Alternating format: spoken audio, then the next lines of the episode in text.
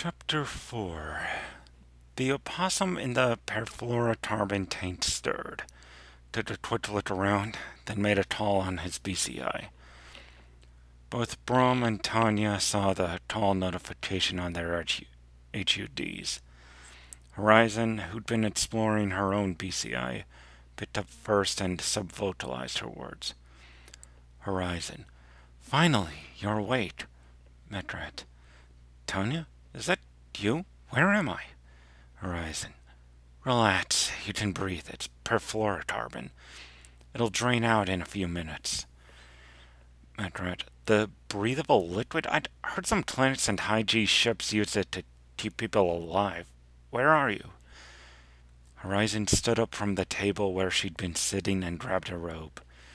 She'd already figured out how to reconfigure the smart fabric of her own into a jumpsuit using her B C I's wireless interface. She walked up to Metrat's tube and waved at him. Horizon.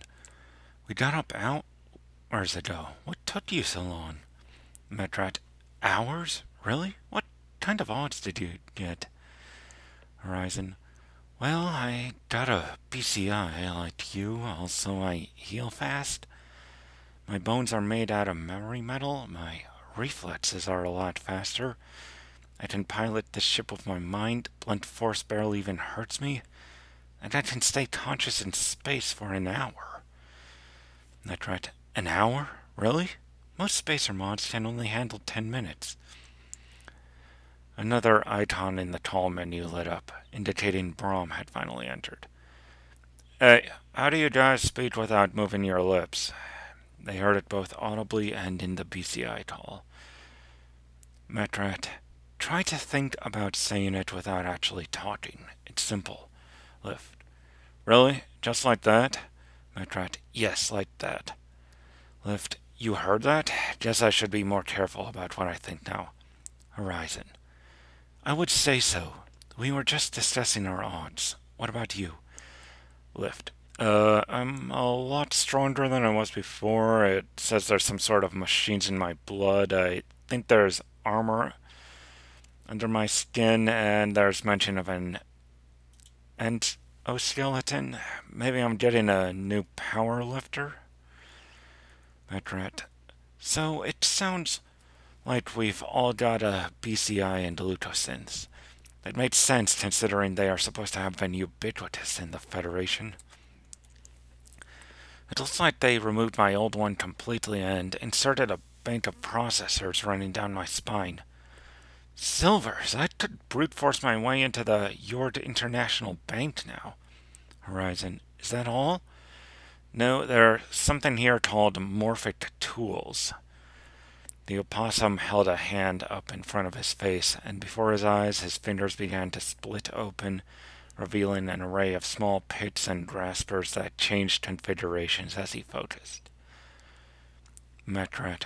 So I'm the engineer, Tanya's a better pilot, and Brom is muscle. You seen the rich kid and his pet bird yet? Horizon. Yes, Chorus woke us right after I did. Apparently Lupus is our commander. Metrat closed the call after that. They just stood there in silence until his tube finished draining. Once it opened, he took the rope from Horizon and threw it on. Seconds later, it transformed into a jumpsuit and turned a more familiar dark blue shade. Run that by me again, he asked, out loud. Horizon explained what Lupus had told them about the crew dying in transit and the ship apparently designating him the new mission commander.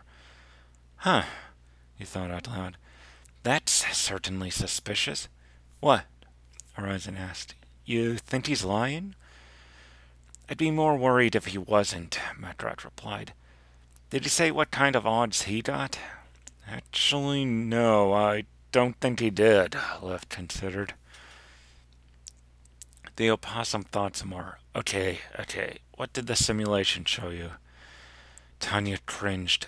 Death, devastation, planets and ships alike left in ruin. Refugee arts going through wormholes and getting raided by pirates. I'd rather not think about it, please. Wormholes? Lift asked.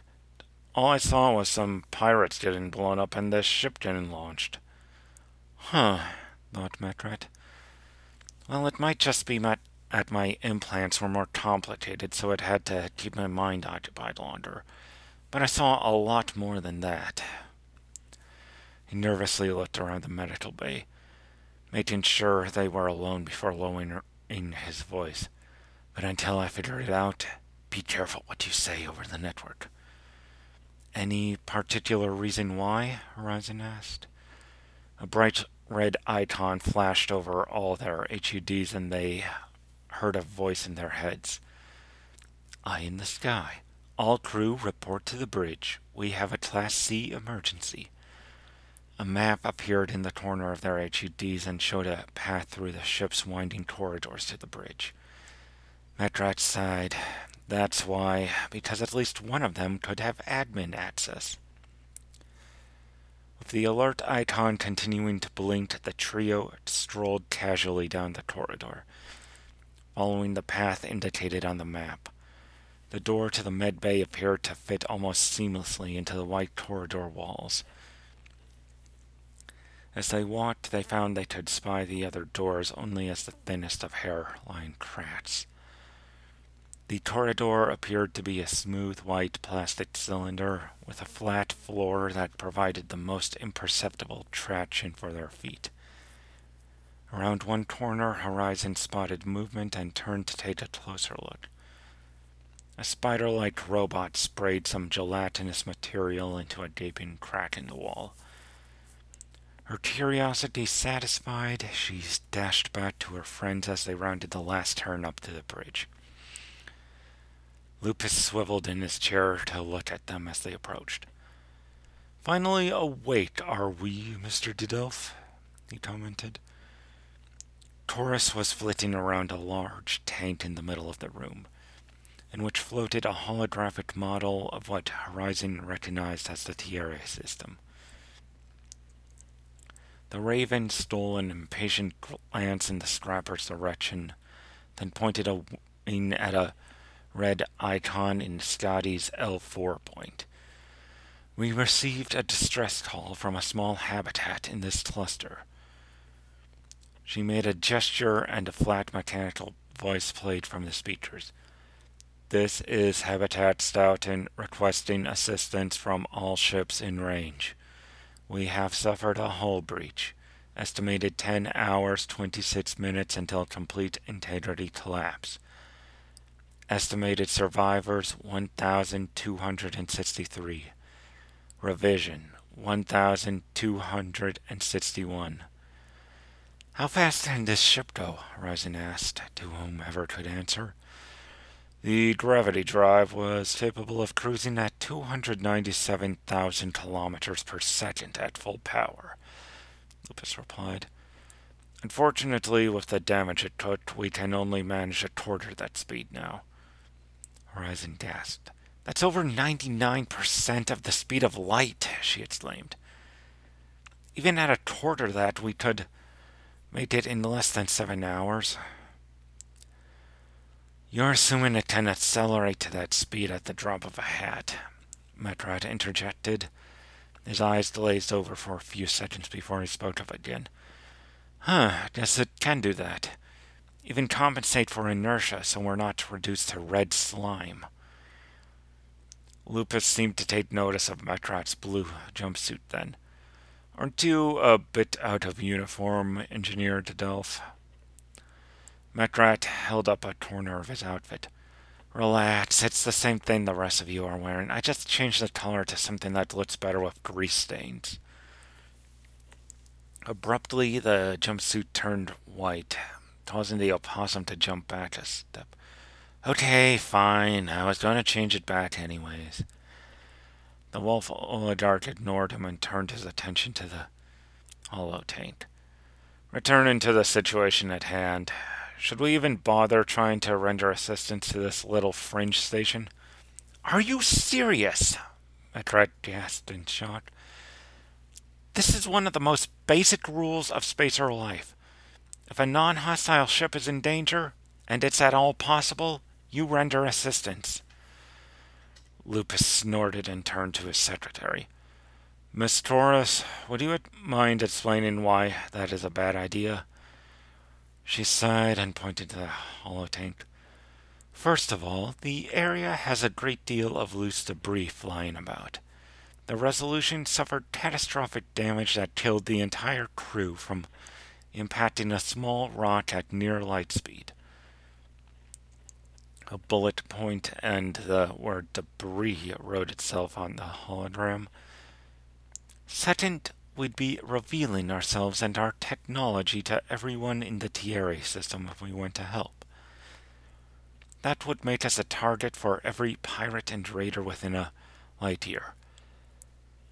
Third, though I admit it's very unlikely, there's a possibility that this could be a trap. Horizon considered the three points and gazed back at her H U D menu, assessing the vehicular control rig system. There was a general systems readout for the Resolution, and another tab for the dustbin that indicated control systems would be installed in their old ship as well. The Exo-Stellar Crafts menu also displayed one large button that read Integrate. She focused on the icon only for a warning to pop up. Caution, do not attempt full nervous system integration while standing. Please be seated or lying down first. Tanya then noticed a reclined chair that seemed to be made up of jailbaits. Look, Metrat continued to object. You think any other spacers are going to be running that same cost-benefit analysis on saving them? We're not flatlanders. We don't have the luxury of treating people as abstract concepts. Those are our people out there. Doesn't stop you from fighting so much among yourselves, does it? Lupus retorted. But Horizon ignored him. Instead, she strode over to the gel-bait chair and sat down. The gel moved around her body, shifting to support her joints and hold them snugly in position. It was the most comfortable chair she had ever sat in. Now that she was sitting down, she thought, there wasn't any reason not to integrate now, was there? In a matter of seconds, the bridge faded from view, replaced by a view of open space. For a moment, Horizon was concerned that she no longer felt her arms, legs, tail, or neck. But as her consciousness expanded, new sensations came to replace them. Sensors in every wavelength known to Terran life.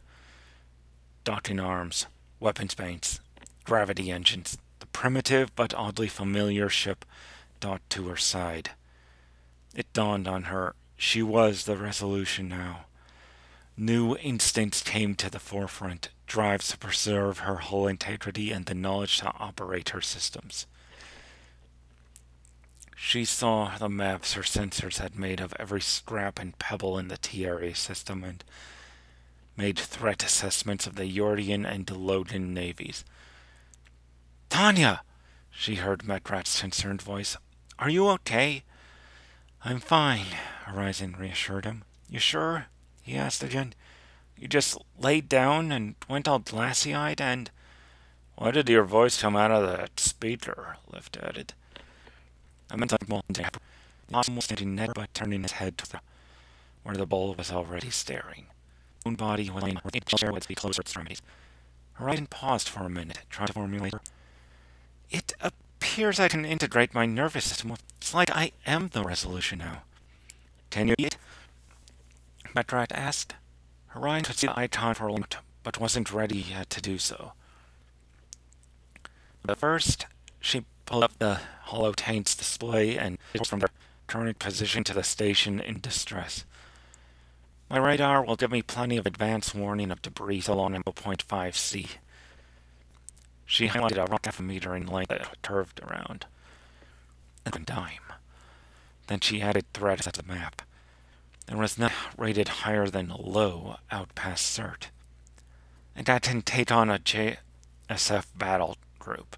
On the slim chance that this is an ambush, we'll be perfectly fine. I still refuse to show our hand so soon, Lupus objected again.